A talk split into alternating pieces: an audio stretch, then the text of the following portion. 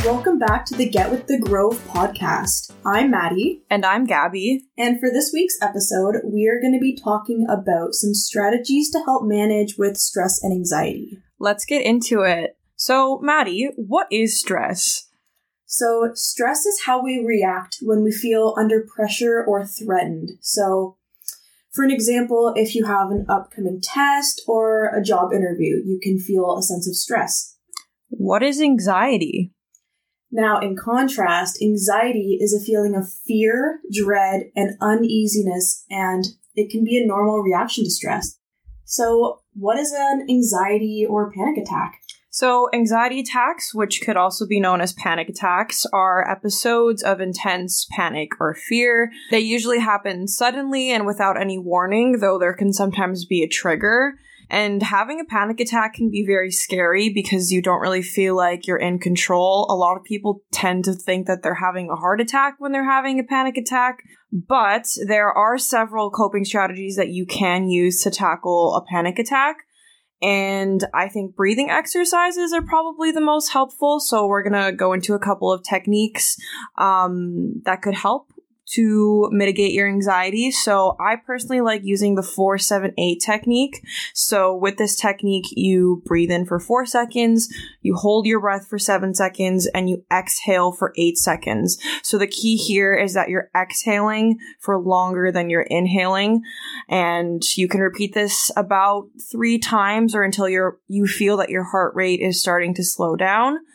And another great grounding exercise is the 5 4 3 2 1 technique. So, with this technique, you would name five things you can see, four things you can touch, three things you can hear, two things you can smell, and one thing you can taste. And this exercise is really supposed to help you connect with your surroundings and engage all your senses. And it's quite helpful if you do this with a friend so they can ask you, like, what are five things you can see? What are four things you can touch? Can we, um, do, can we practice that right now? Yeah, we can. Okay. What are five things you can see right now? Um, I can see the snow falling outside. I can see the EDIIR poster on the wall. I can see the couch. I can see my laptop screen, and I can see my Crocs. Yeah, lovely. What are four things you can touch? I can touch my legs, the couch, the wall, and you. Nice! what are three things you can hear? I hear the fan of my laptop. it sounds like an airplane taking off. I can hear your voice, and I can hear. You took the clock out of the room, so now we can't. Yeah, I can't hear the clock, but I can hear. I can hear my own voice. Okay, perf.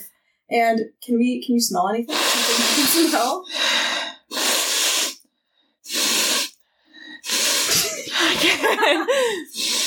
I don't really smell anything right now, but like. I put on some perfume this morning. I can smell it. It smells like earthy. And I recently washed this shirt, so it smells like laundry detergent.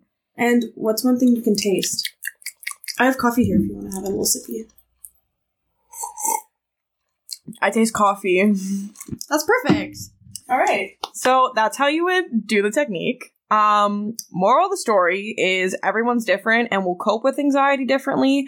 So if you try out this technique or you try out a certain breathing technique, don't be discouraged if it doesn't work for you. Give something else a try. Um, might not be the one for you. So, Maddie, what is the difference between stress and anxiety? All right. So, stress and anxiety tend to be confused and thought of the same thing when they're really two different things. So stress is short term and anxiety is longer and it can linger over a longer period of time. Stress is a response to a threat that you can recognize. So, like I mentioned before, like if you have a test coming up or if you had a fight with a friend, something that you can pinpoint, that is stress, while anxiety may not have an identifiable trigger. So you can feel the symptoms of anxiety and not know what is causing these feelings of stress. Yeah, it can kind of just like come out of nowhere. But what can cause stress and anxiety? So, reasons for stress and anxiety are unique for every person. But common stressors in everyday life could be a workload that you're taking on, financial worries, relationship issues. It really does depend on the situation, and everyone finds stress in different aspects. Um, anxiety can be caused by experiencing many stressors all at once. So, trauma, drugs, alcohol, caffeine, these are all aspects of anxiety that can occur. So, Gabby, what stress and anxiety, what can stress and anxiety look like for some people? So, some people with anxiety experience physical symptoms such as a rapid heart rate, shortness of breath, chest pains, sweating, so on and so forth. Um, experiencing stress can also include symptoms of irritability, anger, fatigue, difficulty sleeping. And experiencing stress for a long period of time can also lead to burnout. What is burnout? Burnout is a reaction to prolonged or chronic stress. So, some signs or symptoms of burnout to look out for are physical symptoms like poor sleep, getting frequently sick, and recurring headaches. And some mental signs of burnout could be concentration issues, fatigue, and a depressed mood. So, what exactly can you do to prevent burnout? I think one of the best things to do is recognize the early signs of burnout. So when you start to feel yourself getting super anxious, super tired, maybe not feeling well, kind of taking a step back, giving yourself time to relax and practice self care. It doesn't have to be work all the time. You should prioritize time to take care of yourself.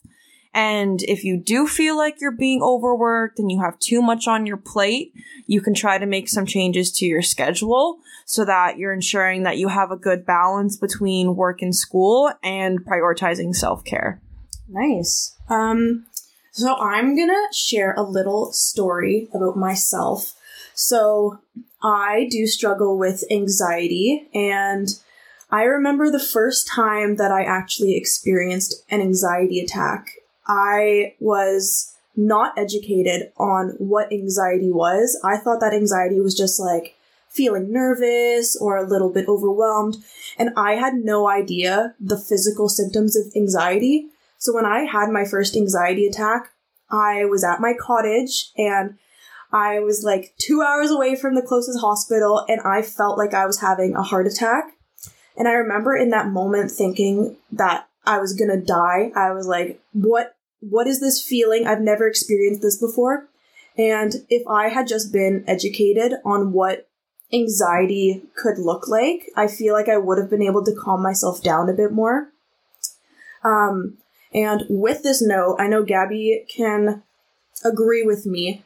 There is no shame in being medicated. Yep, that is no so shame. If you are struggling with coping mechanisms, coping strategies, seeking counseling, and you still feel like you are still experiencing stress and anxiety to a certain level that is not manageable, yeah. there is no shame in being medicated. Yeah, I think there's like a lot of stigma around like taking like certain like antidepressants or anti-anxiety medication, but like Maddie said, like if you've tried everything and you can't find something that works, you could talk to a psychiatrist, you can talk to a psychologist, and they could try to find a medication that works for you. I've been on anti anxiety medication since I was 15 years old.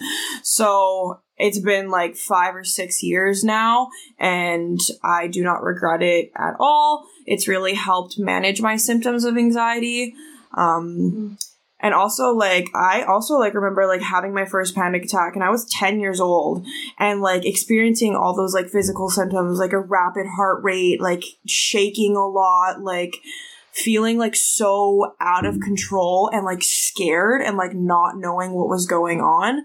And then having that feeling like linger and like experiencing that like at school when i was with my friends and like thinking that i was like almost like losing my mind a, a little bit, but I just couldn't like identify that what I was experiencing was anxiety. Like I even remember like writing in my diary and being like, today my breathing problems were getting a lot worse. And it was like because I was having trouble like catching my breath and I had a rapid heart rate. But then like looking back at that, I'm like, oh my goodness, that yeah. was anxiety. Yeah. I just couldn't like name what it was. Yeah, people don't think that anxiety comes with physical yeah. symptoms, and yeah. it's it is insane the way I saw a study that said that anxiety attacks mimic the exact sensation of heart attacks. Like it, it is really it can be really severe. Mm-hmm. So with that being said, Gabby, what are some ways to cope with stress and anxiety? So we kind of talked about how there's both physical and mental symptoms of anxiety. So if we're looking at prioritizing your physical wellness to reduce some of those physical symptoms, um, something that can be really helpful is taking a walk. And it sounds really simple, but just like even like 10 minutes like around the block like getting some fresh air even like taking a friend with you and just having that time to like be outside and decompress um, also doing some yoga practicing some of those breathing techniques and exercise. I've been told my entire life that exercise is like so important for your mental health and well being. And I was always like, it can't be that helpful. And then I started going to the gym and I was like, wow, what have I been missing out on? And like, you don't have to do anything crazy. Like, you can just go and like run on the treadmill. You could do some jumping jacks. Like, it doesn't have to be like a crazy workout, but like exercise could be so, so good for your mental health and well being. What about mental wellness, Maddie? So, mental wellness, personally, I find that meditation really, really helps because you can incorporate breathing exercises into meditation. Um, there are lots of good resources on like YouTube if you just search up meditation for stress and anxiety. Um, I'll put something on on the TV and I will follow along, and it really just lets my mind be focused on that and it'll calm my whole body down. Um, also, journaling, writing down your feelings and your emotions and keeping track of how you're feeling can be super, super beneficial. And if you do decide to go to therapy, um, you can have a history of what you were feeling because I feel like when people do seek help, they don't get the help until they feel better. And then when they get there, they're like, oh, well, I actually feel fine now. And then when they leave therapy and something else occurs, then they're like, okay, now I'm actually not okay. Mm-hmm. So having a history track down of what emotions, feelings, thoughts you're experiencing is super, super beneficial. And also taking a break. Just taking a break from work, from school, from from anything and just having some you time, some self care is so beneficial. Even if you feel like you don't deserve a break, you do. Everyone needs time to themselves and they need time to focus on your well being, on their well being. And so, how do you seek support if you're looking for help? Talk to your support system, have that support system in place, have those people that you can go to when you're feeling stressed, when you're feeling anxious, people that you know are going to be able to help you feel better. That could be a teacher, it could be a therapist, it could be your friends, it could be your family. Um, lots of avenues for support. Um, with that, attending counseling. Um, and if you're struggling with trying to find counseling services, you could come to the Grove and connect with one of the intake coordinators, and they can help you um, find some resources in the community. And even just like being in our space, like coming and grabbing a snack, hanging out with friends, playing a video game, um, chatting with youth ambassadors could be a really good way to take your mind off of things and kind of just decompress. So, really great space to do so. Cope. Yeah. yeah. So, how do you support a friend who is stressed or experiencing anxiety? So, from personal experience, I find that validation is super comforting.